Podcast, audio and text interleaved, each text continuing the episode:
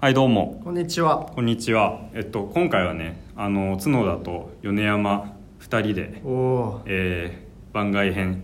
番外編だよね 多分こー。れ。そうだ、これは正式な番外編ですよ。そう多分。番外編扱いになると思うんですが、えっと語るに語れなかった映画っていう扱いで、まああの今まで番組の何本編の方で扱えなかったけど語りたいことはないわけじゃないっていう。そうね。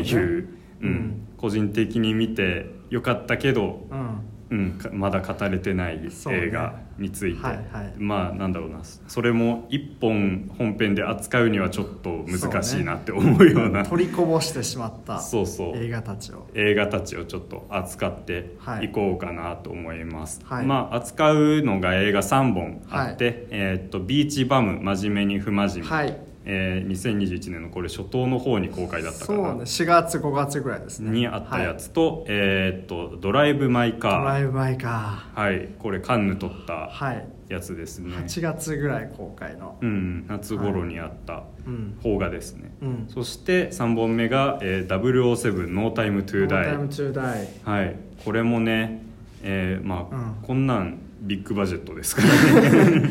そうね。しかも、えっと、ダニエル・クレイグ、はい。はいはい。今のジェームズ・ボンドが、えーはいはい。引退作ということで。ね。うん。まあこの3本について、うん。まあ、語りたいことがないわけじゃないので 一本ずつ、ね。うんちょっとずつ思ったことをね、はい。えーはい。共有していきたいなと思って、はい。今回この回を設けました。はい。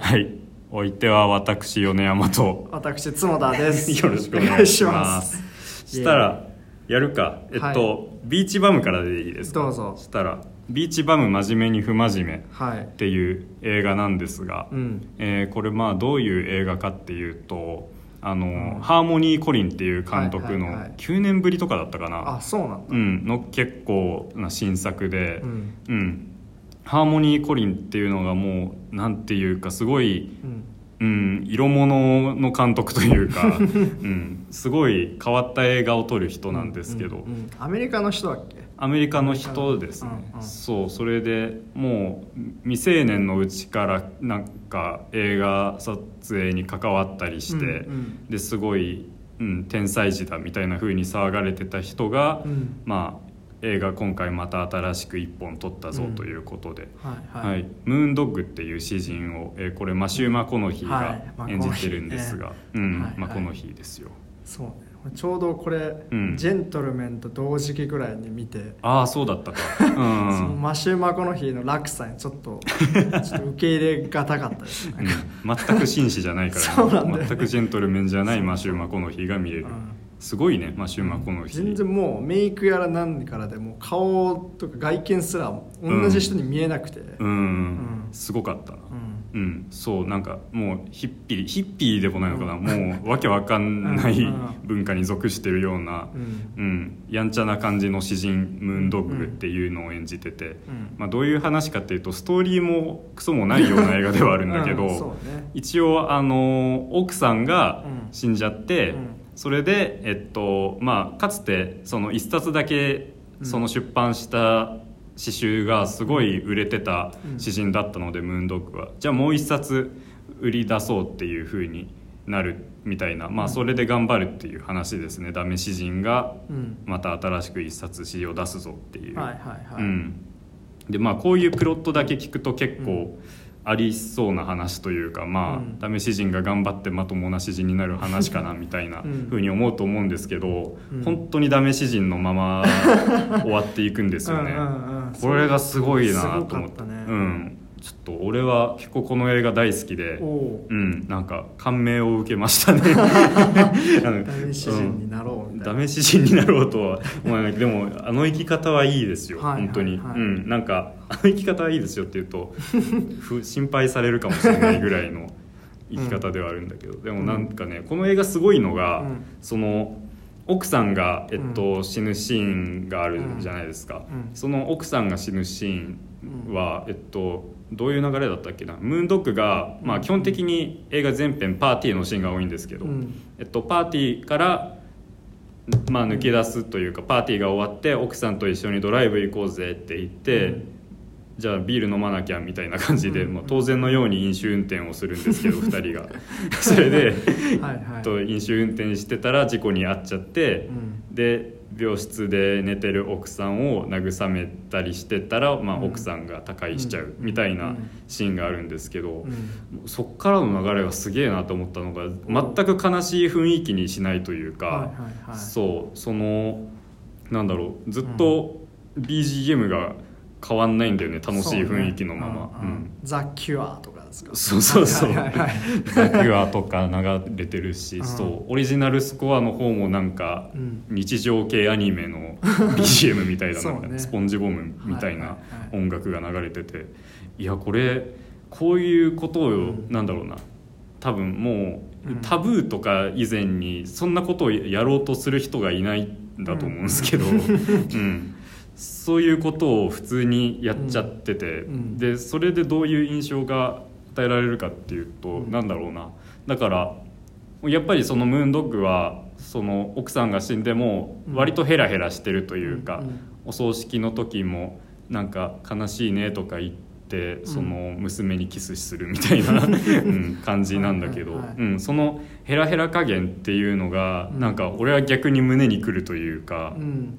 そうそのなんだろうヘラヘラしてるように見えて、まあ、音楽もヘラヘラしてるけど、うん。でも実際そんな内心ヘラヘラしてないんじゃないかなって思えてくるというか、うんはいそう。なんかそういうふうに思うことが結構あって、うん。そう。なんかし詩人の映画じゃないですか、うん。だからなんかまあ詩を書くって、うん。多分そのヘラヘラしてるだけではやっぱり書けないうん。ものがあるなっていうふうに個人的には思うので、うん、だからその詩とかも見てるとそういうことを思ったかな。ううん。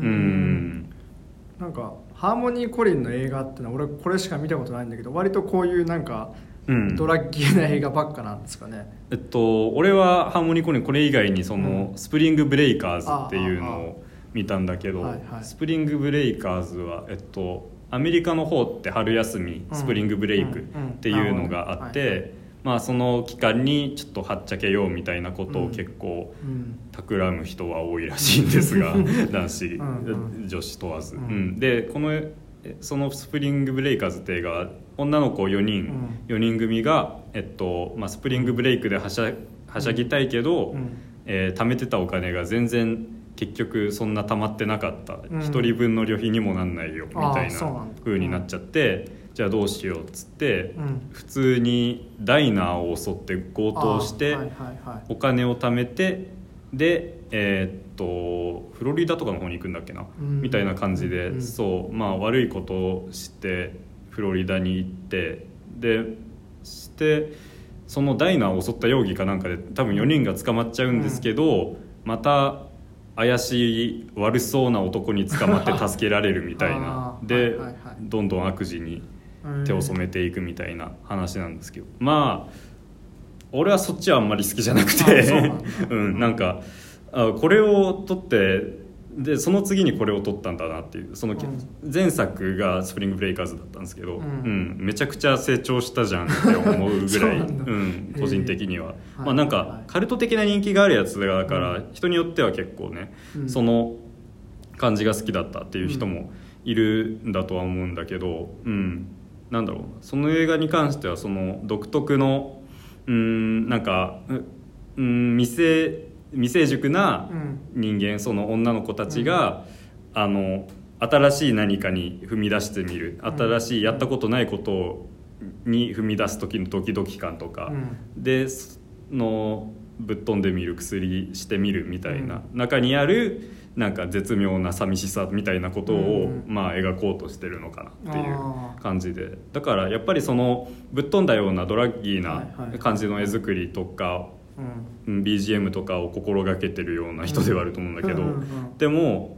なんだろうその楽しさだけを描きたいっていうよりは、ももっとその裏側にある何かを撮ろうとしてる人なのかなっていうふうに個人的には思うかな。はいはいはい、うん。ああそうか。で割となんかビーチバムも俺はなんか割とそういう感じかなとは思ってて、うん。そのなんだろうなとあのそのいわゆるさ、まあ、ビーチバムって大半を占めるのはその主人公のなんか、無意な悪ふざけとか、はいはい。なんかこう遊んでパーティーして、うん。なんかたまにはちょっと犯罪とかしてみたいなそういううん。感じ、まあ、つまりまあよく言われるその何もない映画というかさ、何も描かない映画みたいなあはいはいはい。感じ、まあ、いわゆるドラマの起承転結とかがはっきりある映画ではないんだけど、うん。そのでもたらビーチバムはなんだろうなそういう何もない映画って基本は例えば青春映画とかで若者の悪ふざけをひたすら描くみたいな映画ってあると思うんだけど、最終的にまあ青春映画だったらその青春は若者は大人になることで終わるっていう、はいはい。まあ切なさみたいなのがやっぱ込み上げてくるから、うん。まあそういう映画っていいと思うんですけど、ん。ビーチバムの場合はそれすらなくて うだね。構最後とかもうん。なんかこう主人公がこうまあなんかこうこういうことをやってるけどもその裏にはみたいな、そういうのを明かされるかなと思ったら、いやその米尾みたいにこう読み解いたうん。らそういうのはあると思うんだけど、映画自体は最後の最後までずっとそのテンションでいくのが結構見ようによってはもうものすごいなんかもううん弾けっぷりの映画にも見えるかなとそうなんだよね。そうそうそうそう。う。んそう。うんうん。なんか爆発落ちなんですけど そうそう映画がそうそう。そうそう。うん。こんなうん終わり方しちゃうんだなっていうふうに思う、うんうんそれはすごかったね。そう、うん。種明かしも何もないから、ううん。んだからでもこの映画はいいですよ、うん、指針にしたいねなるほどね。なんか、うん。そんぐらいそのなんだろうな。かん考えない生き方というか、うんうんまあなんか、うん、彼の生き方っていうのは、うん。その世界が自分のものだと思ってるっていう生き方なんで、そう。そのうん。なんだろうなうん余裕のある感じっていうのを,、うん。見るとなんか救われるものはありますね、うん個人的には、うん。時々折に触れて見返したくなるあかなっていう感じです。うんそう個人的には、はいはいまあなんかスクリーンでそう腰据えてみたからそんな感想にもなってるけど普通にお酒飲んでみたら楽しいんだろうなみたいな。そういう映画ではあると思うけどね結局、でもまあ読もうとしたら読めないこともない映画かなとは 個人的に思います、ビーチバムへの思いの丈はそんな感じです。詩の話とか大丈夫ですか？あ詩の話。えっとあのね、僕好きな詩人がいて、うん。その、えっと、リチャード・ブローティガンっていう詩人がいるんですけどそのリチャード・ブローティガンの詩がうん。劇中で普通にムーンドッグの詩として披露されるんですよ、だからそこで俺は最初に引っかかってあれこれ絶対俺知ってる詩だわっていうふうに思ってリチャード・ブローティガンの映画じゃないよねっていうふうに思ったりして、そう、なんかだからそのね現実とフィクションの狭間の感じとかもね、うん。結構不思議なノリがあるというか、はいはい。うん、あのスヌープドッグがほぼスヌープドッグ役で出てくるんですよ。でも一応ランジェリーって名前で。うん。でもお前絶対スヌープドッグだろうっていう感じの見た目だししかもスヌープドッグ役のランジェリーが喋ってる後ろでスヌープドッグの曲が流れてるんですよ。だからもうな。んか何が起きてるか分かんないんだけど、ずっとそう最初からなんかそういうこと気にせずに描いててすげえなと思うんですけどね。まあだから俺はそのリチャード・ブローティガンの「ビューティフルな詩」っていうのが好きで。うん。うん、なんか起きてトイレに行って、うん。自分のおちんちんを見たらうん。可愛かった。俺が昨日君の中に2回入ったと思うととてもビューティフルな気持ちになるっていうそれだけの詩で。う んこういうね、うん。すごい短くってその、なんか手帳に書き連ねてたんだろうなっていううん。しょぼい詩をリチャード・ブローティガンはたくさん書いてて、うん。うん。このなんだろうなその詩の良さっていうのは、うん。うん。しょうもすごいしょうもない例えばなんつうかもうツイッターに書いてりゃいいようなことばっか書いてるんですよ、うん。彼は。うんうんなんかうん。今日は詩を書かなきゃ気が済まない。例えば、こんな詩とかっていうふうに終わるような詩とかあったりしはいてそうもう本当にうん。何も書い何も言ってないような詩とかが結構多い人なんだけど、うん。そこにあるなんだろうそこになんか無意識の中でその人とつながる瞬間があるというか、うん。そうその感じが好きなので、うん。うん、だからその姿勢まあ詩っぽい姿勢っていうのはちょっとビーチバムにも同様に感じるものはあったかな、うん。何も言ってないんだけど、うん。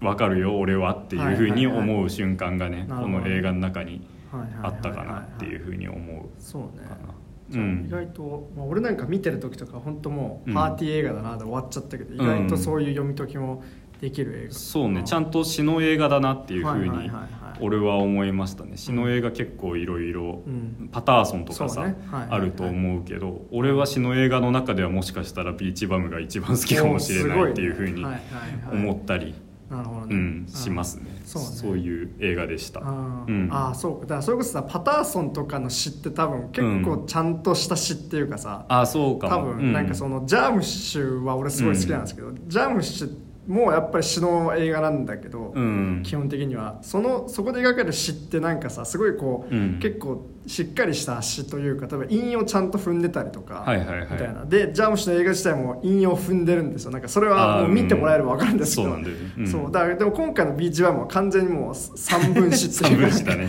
そうだね本当に。ううん。ん、感じがするよねそうだね確かにそうだわ。詩のノリがそもそも違うっていうのがあります。そうねあと結構俺すごい好きだったのがなんか一応一瞬だけさこう主人公のムーンドッグがこう、うん。なんかこう警察に捕まって、うん。なんかこうアル中だからこう更生施設みたいなあ刑務所じゃなくてそういうところに入れられて、ザック・エフロン扮するなんかやばいやつと出会うんだけど、うん。そこでなんか2人でなんかちょっとこのうん。更生施設逃げるかって言ったうん。次のカットでガラスをボンってぶち破ってるってなんか そのスピード感がすごいんだよねあそこ。逃げうんるスリルとか全く描かない感じとかすげえいいな確かにな。そ そこやんないもんね。で逃げて見つかるとかいうのも全然ないもんねその後。あー確かに思えばやるべきことをやってないような映画なんだよな 本当に。あそこはうん超笑いました、そう はいはい。ザック・エフロンもあれよかった「闘魂」って書かれた鉢巻き巻いてるんですよね。はいはいうん。意味が分かんない。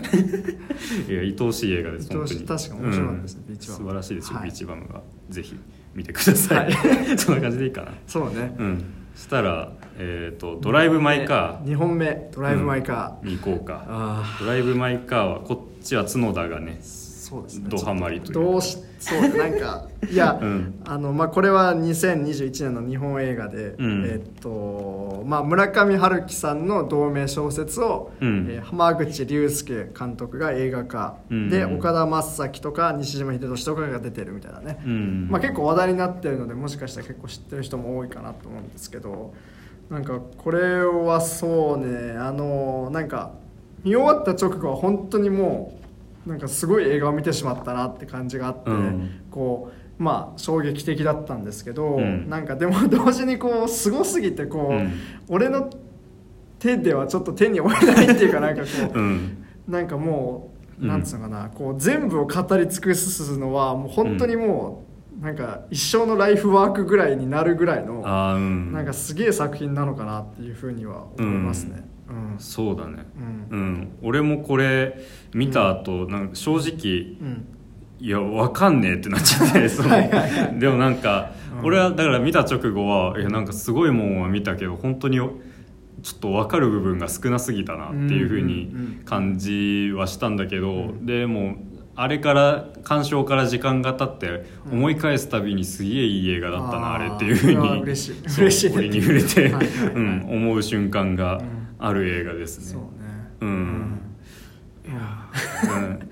すごいよね。ね。これ、は。い。なんかなんつうのかな。テキストの映画なんで、はいはいはいはい。映画自体がテキストそうというか。なんですよね、ううんんなんかすごいなんかさ俺もなんか授業で触れた程度のぼんやりした知識で当たりますけど、まあ、いわゆるそのテキストって言葉があってなんかまあうん。文芸ロランバルトとかがそういう言葉は言ってるんですけど、まあ、要はその、テキ作品ってものはそのテクスチャーつまり織物であって、はいはい。何で思われてるかっていうとまあ無数のなんか引用で織り込まれてるんだと。それはなんかまあ、そのその作品のより前にあった他の作品からの直接的な引用とかだったりとか、うん。まあその作品が作られた時の歴史的だったり社会的な背景の文脈ももちろん織り込まれてるし、うん。まあ、そこにはもちろん作者のあのなんか作者っていうものがこうなんか作者は絶対的なものではなくて、はいはい。作者もまたこうあらゆる引用の中から何かを選択して作品を作ってる、うん。でつまりまあ作品の一部とも言えるみたいな。うん。でそういうもう本当にあらゆる要素がこう織り込まれていてそれらが有機的にこう絡み合ってしかもまあ絶えずこ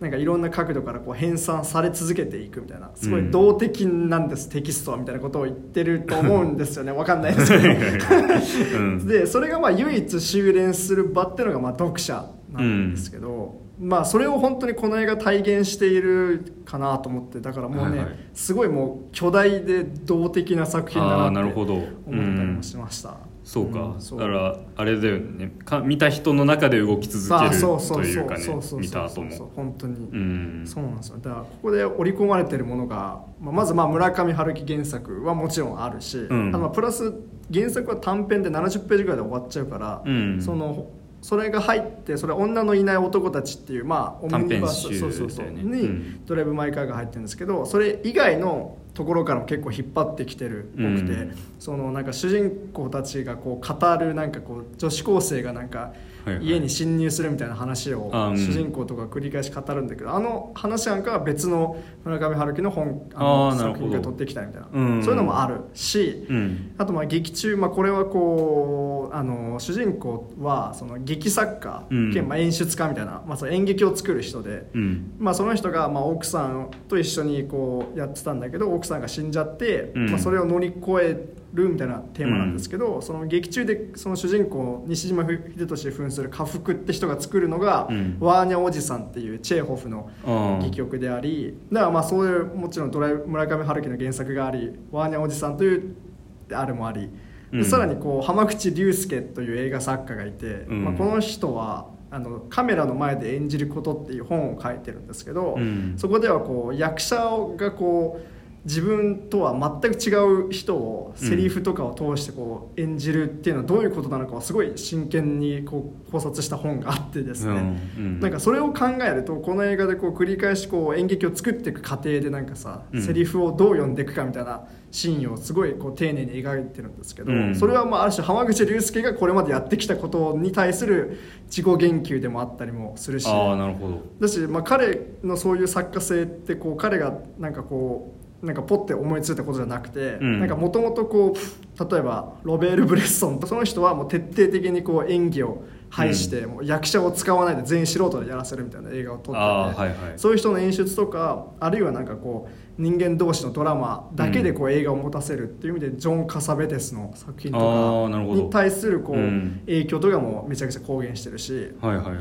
っていうもうこんだけのものを扱いつつ、さらに物語はあのなんか役者陣のそれぞれの演技、西島秀俊岡田将生とかを筆頭する演技から、うん。こうなんか物語を作ってて。うん。でしかも彼らみんなこう初めて見るような演技をやっぱしてるんですよね俺らが。今まで見たことないようなキャラクターになってて、ん。っていうのを考えるとそうした俳優たちがこれまでまとってきたイメージみたいなものをもしかしたらうん。なんか参照してるのかなと思うし、うん。でなんかでしかもその彼らが演じるキャラクターの一個一個のストーリーもちゃんとこう最終的にはこうあの綺麗にこう修練していくし、うん。であとまあここちょっと深読みかもしれないんですけど結構うん。こう浜口監督はあの311以降のなんかそういうテーマを映画に盛り込むことがすごく多くて前作の「寝ても覚めても」結構もう本当具体的に東北に最後に行くってシーンがあったりとかあとまあそういう震災のドキュメンタリーとかもいっぱい撮ってる方で、うん。っていうふうに考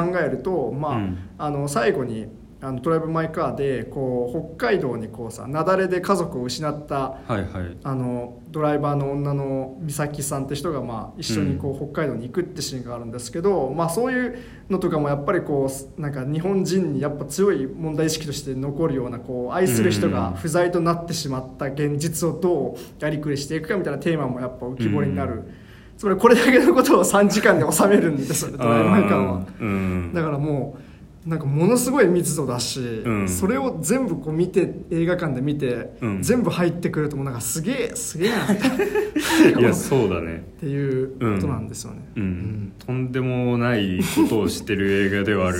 そうなんかこういうこんな映画が出てくるんだっていう衝撃あったよね。その日本からっていう、うん石島秀俊とかうん。出てるけど、ううん。んなんかこんな映画だったんだってすごい。すげえな。よくこんなの作れるなって感じです。確かにスケール感がね、うん。脚本はなんかもう一人ぐらいと多分一緒に作ってるとはいえ。あそうなんだ。ううん。ん、そうですね。いや素晴らしい。だから俺はその文脈の理解が、うん。そのね全然勉強不足なんで足りなくって。その、うん。なんだろうなカサベテスとか、もうなんだろうな一本ぐらい見たけどむずって思ったみたいな。はいはい、うん、経験があるうん。人間としては、そのなんだろうな。だからその文脈を読む面白さっていうのもあるにはあるんだけど、うん。そう。まあ単純に文脈とかうんもあるしあとなんだろうカットの強さとかもこの映画に対してはすごい感じたし、うんだから個人的に見ててすごい好きな映画ではあったんだけど、うん。まあその、まあ、作品を、ん。なんか人がどう思うかちょっと分かんないからなんか別にどういう人であってもいろいろ面白い見方は絶対できると思うんだけど、うん。どうなん確かにそうね。でもまあ確かに3時間っていうのはまあ長いっちゃ長いし、うん。うん、なんかそうね。まあその結構ずっとこう延々と喋るだけのシーンとかもあったりするから、まああのそういう意味では確かにちょっと普通のなんか映画感覚に慣れすぎちゃってる人だったら、うん。まあそれは別にこうその人の属性とかあんま関係なくね、うん。だったらまあ確かにちょっとこう見づらいなと思うかもしれないんだけど、うん。でもどうなんだろうね。やっぱりこう、うん。あのまあ一個一個の演出のなんかす見事さとか、うん。まあ、映像とかサントラとかあらゆる、俺結構もういろんな意味でもう現状の方がトップレベル なんじゃないかなと思うぐらいの、うん。なんか完成度だから、うん。なんか意外とこうどんな人だったとしてもなんうん。かそれこそね、なんかブレストンだカサベテスだって言ってる、うん。なんかその映画研究者みたいな人じゃないような一般的な人でも、うん。なんかこう見どころはたくさんある映画だと思うし、うん。うん、なんかそういう人にも伝わってほし、伝わると僕は信じてます。なんか。伝わってほしいなとは思いますけどね、うん。本当に。そうね。うん。そうだからな,、うん。なんなんか受け取ってほしいよね、うん。これを見てね、うん。そのうんなんだろう。まそのううん、いわゆるそのシネコンでやってるような映画とはまたうん。別のものなんだけど、そううん。特に今の邦画界のことを考えるとこんな映画って本当にないんだけど、うんうん、でもなんかそんな映画を見に来るようなつもりでう、ん。うん、うっかり入ってきちゃったような人が、うっかり何かを受け取っちゃうような映画かもしんないよなとはちょっと思いますね。そのこの映画のそのうん。細かいさ、まあ、3時間もある映画の中でそのどっかのシーンに対して何か思うことがあるっていうことはうん。多分そのこの映画がいろんな文脈をはらんでる以上あるかなっていうふうに思うかな。うん。そうね。うんうん。あとでもまあそういう文脈もやっぱでもあ、うん。ほすっげえ面白いこといっぱいやってるなと思って、うん。なんかこれちょっと全然関係ないんですけどなんかたまたまこう、なんかあの翻訳家のなんか人のエッセイみたいなのちょっと読んで、はいはいうん。そのその人がその要はえその人英文学を日本語に翻訳するんだけど、うん。それで言ってるのはその英文は原,、うん。原文としてあってさ、うん。でそれを日本人に伝える時にこういろいろね、翻訳家は苦心するんだけどその時にその重要なのはそのなんかこのニュアンスを英語のニュアンスを日本語にする時に日本語に出せないっていうんじゃなくて、うん。むしろこうなんかこうニュアンスとしては結構取り戻し取りこぼしてるのに、うん。なんか日本語にした時になんか結構大体の人はなんとなくこういうことになって分かってしまうことにこそつまり伝わってしまう案外こう、うん。なんか言語とかが違えどみたいな、はいはい。そういうことを結構こう翻訳家は意識した方がいいんじゃないかみたいなことを言ってて。そう考えるとうん。この映画ってこう劇中で主人公が作ってる劇っていうのはその、うんいろんな言語を使うんですよね、うん。日本語はそうだし韓国語とか、うん。あのなんだフランス語なんかちょっと何語があったか全部思い出せないけど、うん。とかああるいはその言あの手話とかもね、うん。そういうのも使ったりしてそれで、まあ、つまりこう俳優陣はそのそれぞれこう出身とかも、うん。あの違うからそのえ演劇を作ってる時にこう読み合わせとかってどうやってるんだろうなっていうのは結構、うん。映画見てても結構面白いところだと思うんだけどやっぱりこうなんかセリフの伝え方とかであちゃんとここでもうこの人はこういうこと言ったっていうのが分かってみんな次につなげていくみたいな、うん。それによってこう作品が作られていってで、まあ、ラストとかもこうまさにこうあの主人公と、まあ、ちょっとネタバレみたいになっちゃうんですけど、まあ、手話をやってる、あの ワーニャおじさんであるソーニャ役かな、うん。ソーニャ役の女の人はこう手話で話すんですけど、それとワーニャ役の家福がこう話してるところで終わるんですけど、うん。その手話は確かにこうなんかまあ字幕は映画では出るけど見てるこっちとしては伝わらないけども、この映画全体を通して見るとやっぱりあそこでこうあのソーニャ役が 表現しているセリフみたいなの全部こっちに伝わってくるっていう、うん。なんかあの感動みたいなものはすごいあって、うん。そう。だし、まあ、その要はその今翻訳の話をちらっとしましたけど、まあ、言うたらこう言葉を喋ることとかセリフをなんか話して何かを表現するっていうこと自体は、結構こう自分の言いたくないこととかでも言わないようにしてるけど伝わっちゃうとか。はいはい。なんかずっと自分は隠してるけど伝わってしまうみたいな、うん。言葉とかセリフとかうん。その演技するっていうのは自分とは違う人になるってことだから、うん。自分とは違う人になるっていうことはそのセリフでこう自分はこの人になりきってるってことを表現しなきゃいけないわけだけど、うん。そこは逆にこう表現できてないとその表現できてないことも伝わっちゃうみたいな。ああなるほど。そうそう。だから、はいはい。はいいろんなことそのなんかうん言葉みたいなものに対することもすごい考えさせる映画だなと思ったりもして、ああなるほど。なんかね、うん。とてつもないですね。なんか、あうん。そうそこからでも全然語れるなこの映画って感じがあって。ああそうだね。うん。実際そのなんだろうララストカットではないけど、うんうん。最後の方にその手話の長台詞のシーンがあってあそことかは結構この映画でうん。ポイントだなっていうふうに思うしさ、うん。うん。そこは多分意識されてはいるよね、うんその言語の感覚っていうのは。そうそうそうですね、うん。しかもまあやっぱあのーなんださ最後にこういろいろ全部終わって劇がこう完成しましたってことで終わって、うん。そこで全然終わっていいんだけど、うん。その最後にこうドライバーの美咲さんっていう人、まあ、うん。すごいこう幼いあのなんか幼い頃からずっとお母さん一人で、うん。そのお母さんも亡くしちゃってずっと天涯孤独で生きてた人が、まあ、最後にちょっとこうなんか、うん。あのーちょっと救われたかなって感じで終わるんですけど、うん。なんかこの優しさみたいなのやっぱすごいいいなと思ってこう、うん。テキストとか自分のこう考えてることだけで全編作るもうそれだけでももうとてつもないことをやってるんだけど、うん。最後にこうキャラクターのなんか、うん。あのー本当にテキストには関係ない部分も含めてこうキャラクターの最後にこう優しい結末を用意してあげたっていうあの感じとかはすっごいなんかね、うん。あそこやっぱ感動しちゃいますね。そうね。あのラストは俺も好きで、その、うん、優しさもそうだし、うん。うん。あとあそこで初めてそのコロナっぽい匂わせが出てくるところとかもそれこそ本当に現代の世相を反映したその文脈をはらんだ映画になってるし、うん。だからそこも含めてすごい重層的な、そうだね、うん、作りの映画だなというふうに思ってそう。いいですよね。うん、だから本当にこうそう考えると別になんか、うん。あのーまあ、さっきも繰り返し言いましたけど別にこう人間の普通のドラマとしても全然見れるし、うん。だからこうどんなこう映画ファンとかその映画マニアじゃなくても、うん。まあ、もちろんなんかその見る人のなんか性別とか属性とかも全然関係なく、うん。どんな人にでも絶対届けられる映画だなと思うし、まあ、映画ってそういうもんだなってやっぱ思いますね改めて。うん。うんいや本当良かったです。そうね。最高でしたね。うん。うん、急に難しい映画になって疲れるな。そうね、はい。そそんな感じですか、うんドライブ・マイ・カー、大体、うはいんはい。うん、どっちもこれいい映画ですよ、ううん。んはい、そしたら最後は。007ノータイムトゥーダイに行きますか。これはどうですか？なんなんなんですかこれは。いや面白く。いや面白かった。嫌いとかじゃうん全然ない、全然嫌いじゃないですよ、ノータイムはいトゥーダイ、うん。はいはい。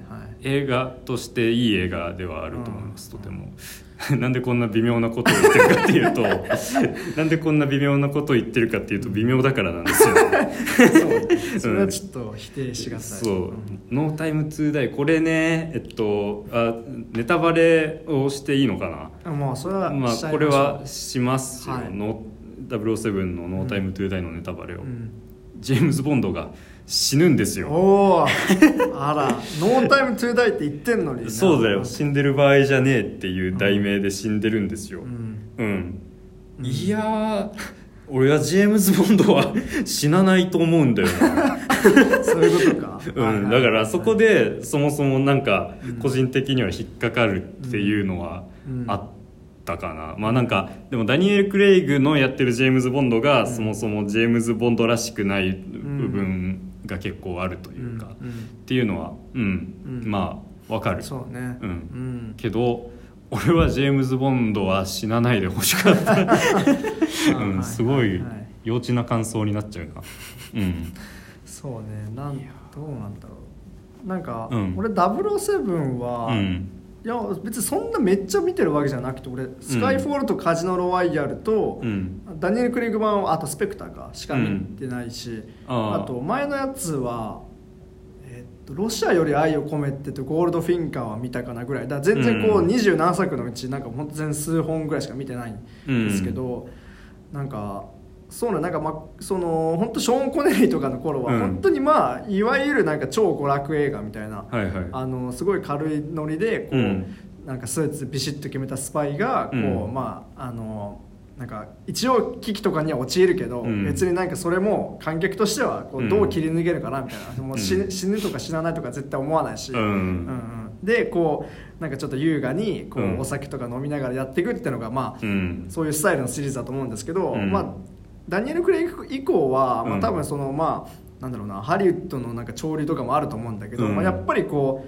うなんか一応なんか多分スカイフォールで優雅なこう、うん。なんかあのーアクションシーンとかやったりして、まあうん。スカイフォールとか俺すごい好きですけど、まあ、うん。言うてもちょっとこう基本はシリアスめというか重めというかなはいはいそうだね。うん。なんか一見すごいこう重層的な何かを語ったりとか、なんかその映像のなんかリなんかこうリッチなんだけどこう、うん。リッチさがこう軽いリッチさじゃなくてさもうなんかねそううん。ごつい感じの、そうだね。うん、それこそなんかそうそうビル・ヌーブとかノーランとかにも通じるようなみたいな。そうだね。そう。うんでまあそれでなんかこうその一点で押し切ってすごい完成度だったらスカイフォールとかみたいな面白かったらいいんですけど、まあ、今回は結構その、とはいえなんかさ、なんか話自体はだいぶうん。破綻とかもしてるし、うん。でもなんか映像結構さすごい重い感じになるから、うん。なんかそれでしかも尺も長くなるしそうだね。結構見ててなんかこう気持ちが離れてしまう時がいくつかあったりしたんですよねいやわかりますね。うん、そう。だから、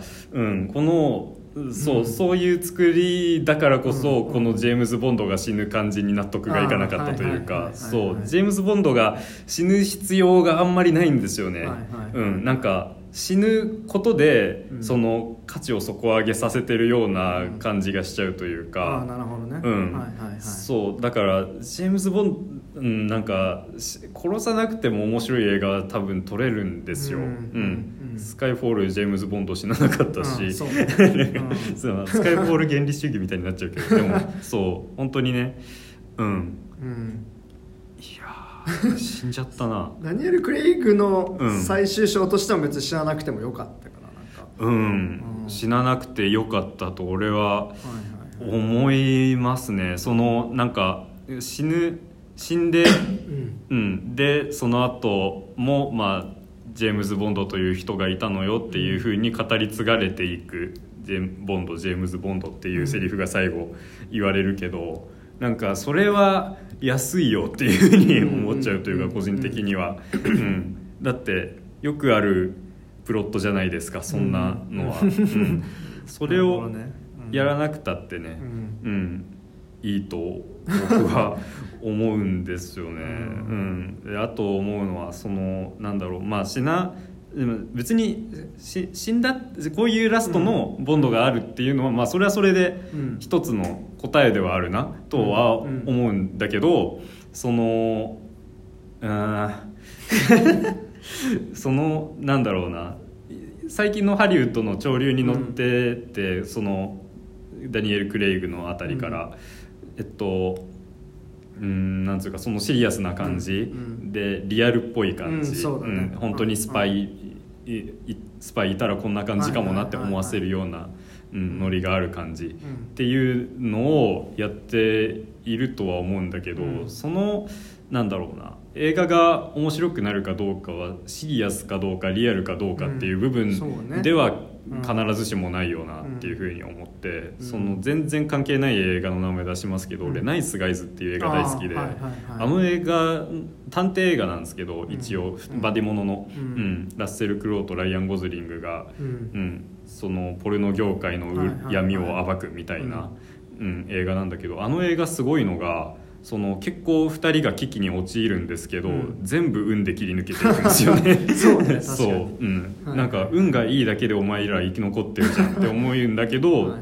映画全体として見てすごいなんかちゃんと哀愁もあるし、いい映画になってるっていうことを思うとやっぱりなんかエンタメの在り方について考えちゃいましたね。その、ね、最近の映画が結構そういう傾向になりがちなので、うん、あのなんだろうな。例えば「バットマン」とかも昔は子供向けに、うん、うん、撮られてた映画だったんだけどそのクリストファー・ノーランがものすごい演説を DC に仕掛けて、じゃあ撮ってみてもらうかって撮らせたらすごい「ダークナイト」が売れるみたいなことがあってそれからその。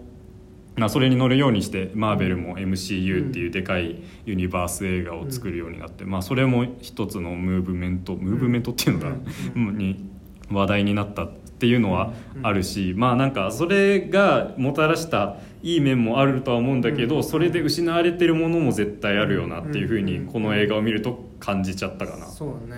うん、そうだからそのうん例えば80年代とかのアクション映画を見返すと、うん、やっぱこんぐらい大雑把でいいんだな、映画ってっていうふうに思うことがあってそうそうその大雑把さっていうものがちょっとだんだん失われてきてはいるよなっていうふうに感じましたね。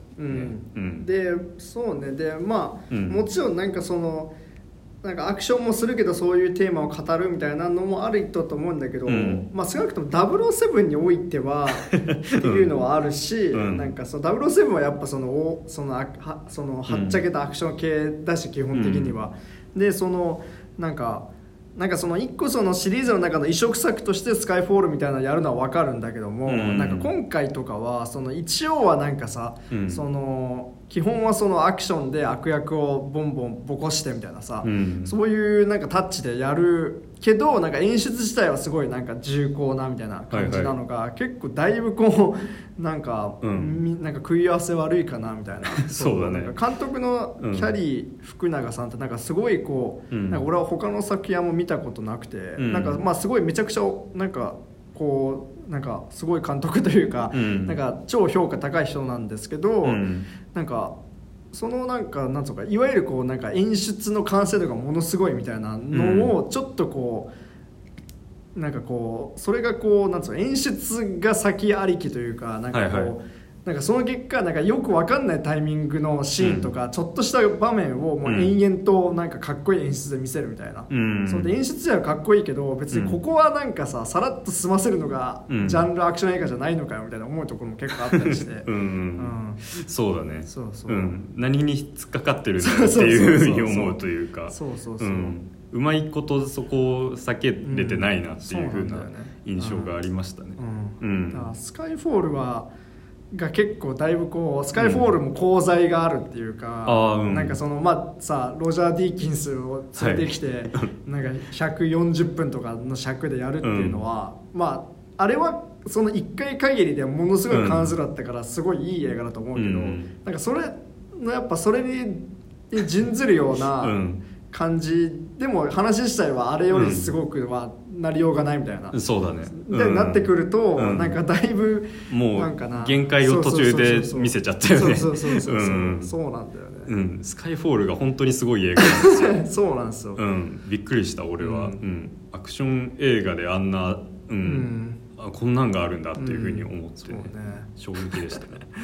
そうそうね。悪役とかもなんか結構今回ねなんか。あのラミ・マレックなラミ・マレックは悪くないんですけど、ね、そうなんだよ、うん、ラミ・マレックはいい俳優なんだけど、うん、その役柄がその、うん、うん、ちょっとまずいよな、そのなんか予告編とかでさ、まるで自分を見ているようだってジェームズ・ボンドに語りかけるんですけど本当にそのセリフ実際劇中で見てみると取ってつけたセリフだなっていう感じでうんなんかお前も俺も人を殺して世界をいいようにしようとしてるじゃないかっていうことを言うんですけど、大体の映画における悪役に言えることなので うんだから何を言ってるんだっていうふうに思うし冷静に、うん、だからそのなんだろうな、うん。鏡合わせの敵みたいなふうには全く見えないのにセリフでだけ説明してるみたいな、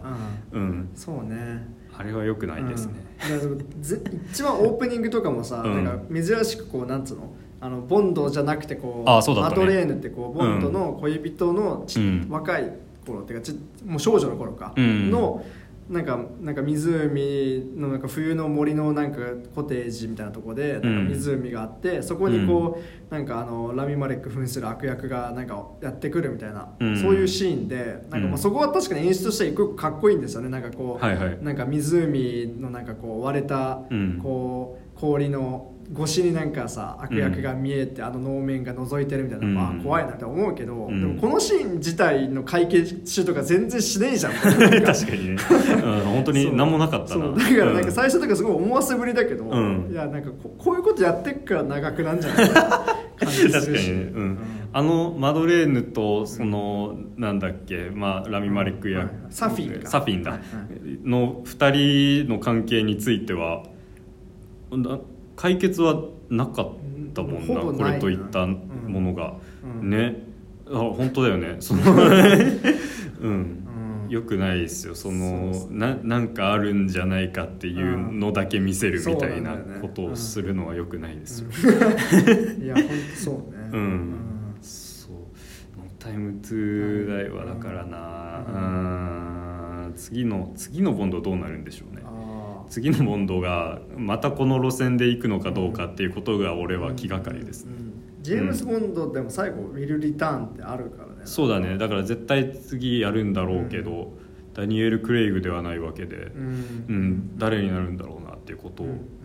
考えますよね、うん。あれだよね。その黒人がやるんじゃないかとかの女性がやるんじゃないかとか。今回007をなんか襲名した人、うん。な何さんだっけえーっとノーミさんララシャーナ・リンチナオミみたいなかその、うん。なダブルとにかくそのダニエル・クレイグ扮するジェームズ・ボンドが引退して、うん。久々に MI6 に戻ったらもう007の肩書きは他にあるよみたいな、はいはい。あその他の人がやってるから007みたいな。あーって言われてたね。そのキャラクターが、まあ黒人の女の人で、うん、うん。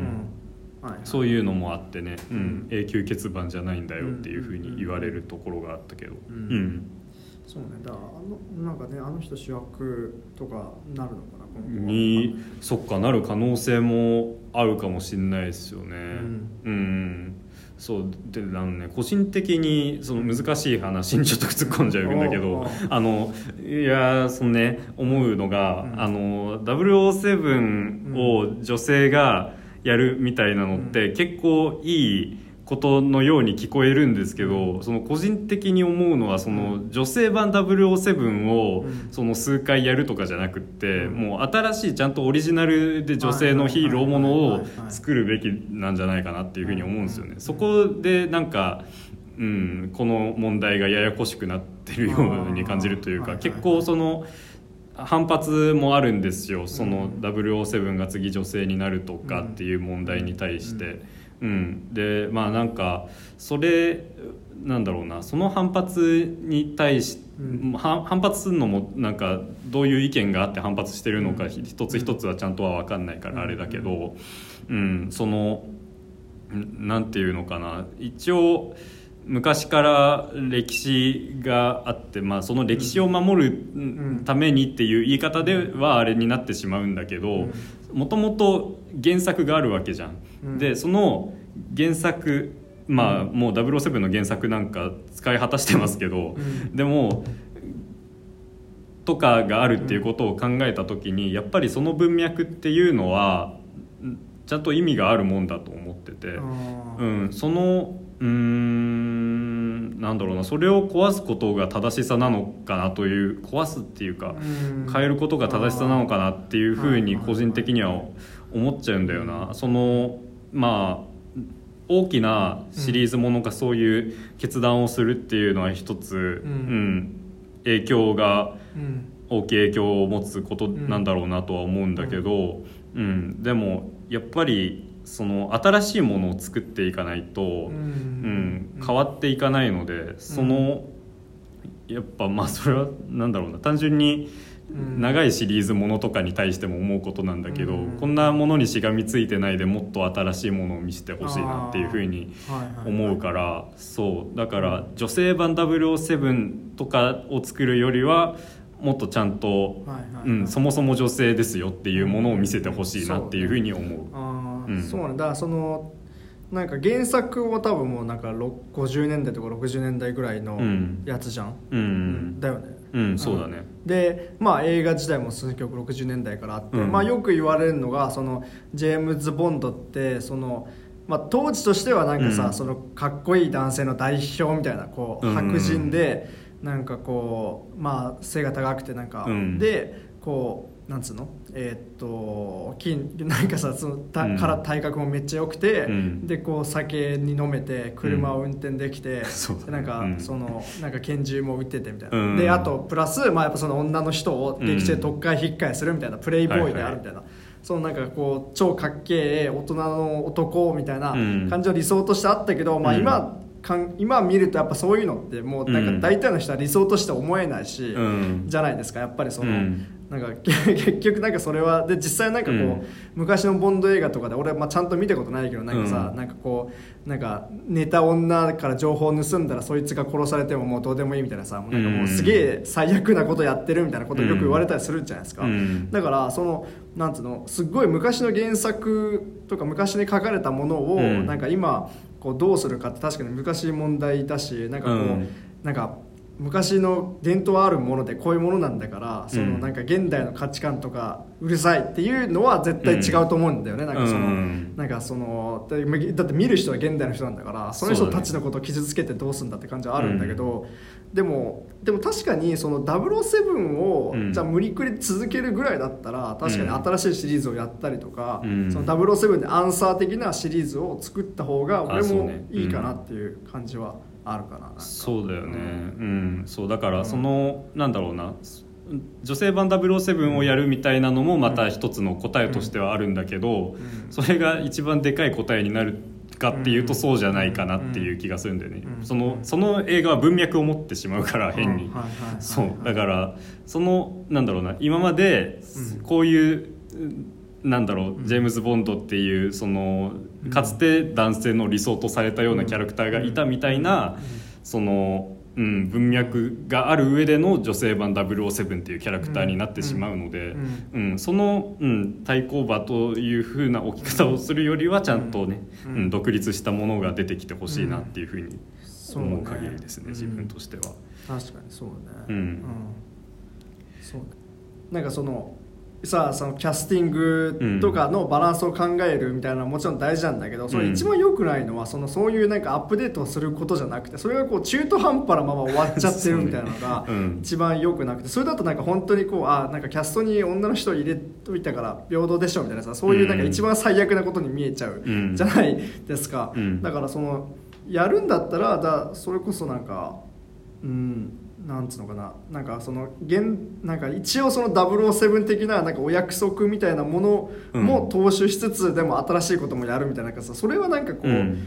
なんかやりようによってやっぱすごいさ、その全然違うものが共存してるってなんかさちゃんとお前考えてないだろうっていうなんか特に現代の なんかさ思想のこととか。うん。っていうふうにやっぱ見えちゃうから、うん。そう考えるとやっぱりこう007は、うん。まあ、一応なんかこうダニエル・クレイグ版として終わらせるっていうのもあってさ、でうん。ダニエル・クレイグのボンド自体も今までとはだいぶ違う人みたいな、そうだった違うボンドとしてあるから、なんかまあその相対的な視点みたいなもの一個もここで終わらして次のやつやってっていう方がいい気はするよね、そうだよね、うん、だから、うん、この時代にこういう映画を撮るのがそもそも難しくなってんだなっていう感じはしましたね。すごい、うん、現代の潮流の中でうん。この007の最新作を撮るということのうん。葛藤が見えちゃった映画だったかな、すごいすごい大変だったでしょうねこれ作るの、うん。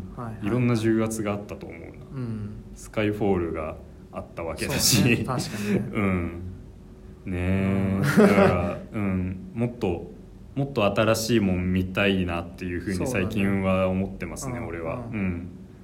もっ確かに。とうん。かえって大雑把な映画が出てくることもあるんじゃないかなとかうん。思ったりして。うん。待ってます俺は。そういうの。うんうんううん。ん。なるほど。そんな感じそんですな感じですか？うん。まあ大体そういう感じでした。このはい。3本、えーっと「ビーチバム」ドライブ・マイ・カー」「ノータイム・トゥ・ダイ」はい。この3本。はい。語りたいことがあったけどそんなに長く語ることはできなそうだった。3ちょうど良かったです、うん、ちょうどいい感じにうん。語れたかな、うん。うん。最近でも結構面白い映画いっぱいこう取りこぼしがちなんで俺シャマランとか頑張って今週もう終わりかけてるけど見に行こうかなとオールドやってるんですか？もうまだ。いまだちょっとだけやってます。ね吉祥寺とかねあ本当？うん行こうかな、うんそうだね、そうそう。取りこぼしてる映画ってたくさんある。そうなんですよね。取りこぼしはなくしたい。せめて、うん、年末のランキングにね。ああもうランキングの季節か。まあそうだよ。間に合わせないといけないですね。やべえな。やべえいや見てねえな。うん見てない映画ラジオエイティーンズでやるとさ、うん。明らかにさ本数はさ見えるよね。なんか俺。あそうだね。なんかなんか去年とかは、まあうん。ラジオエイティーンズ自体もさ更新頻度がもうなんか月に2回とかだったからさ、そうだね。ほぼほぼだっていうさ今回もラジオエイティーンズだけで多分20何本ぐらい多分見てるじゃん多う分、んだからなんかすごいいいですね。いいですね。新作をコンスタントに見るっていう機会があるので 個人的にこのラジオに助けられてそうね。はい。できる限り見に行って、はい。こう収録にも参加してほしいですね。そうですね。はい。はい。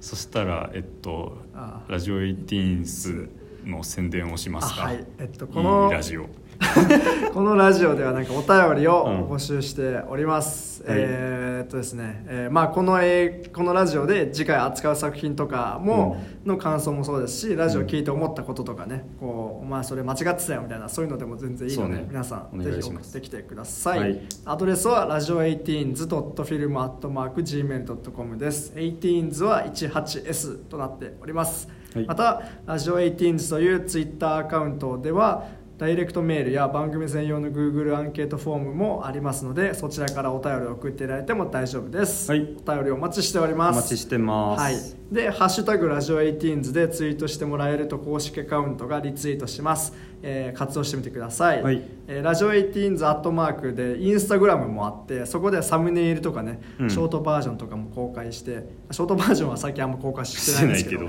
まあ更新しましたよみたいな、はい。そういうのもやってるのでぜひ見てください、はい。そうですね。あとまあ本編以外にも雑談会とかもあったりするのでね、うん。こうポッドキャストをいろいろチェックしてみてみるといいんじゃないでしょうか。お願いします。はい、そんな感じですか、そんな感じですかね。はい。ということでここまでのお相手は私角田と米山でした。また次回。ねバイバイ